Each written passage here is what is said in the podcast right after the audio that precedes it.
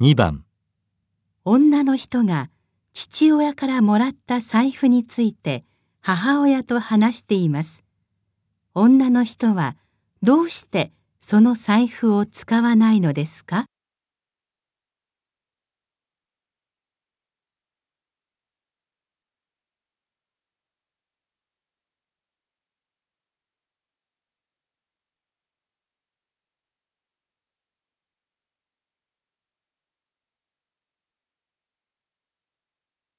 あら、まだ古い財布を使っているの？こないだお父さんにいいのを買ってもらったじゃない。うん、なんだかもったいなくて。白いから汚れちゃうんじゃないかと思うとね。それに、せっかくスマートな形なのに、いつも入れているものを入れちゃうと熱くなっちゃってかっこ悪くなっちゃうと思うと。それに、学生なのにあんなに高い財布を持っているとなんだか似合わない気がして。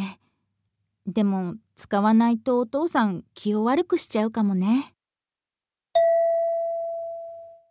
女の人はどうして父親からもらった財布を使わないのですか？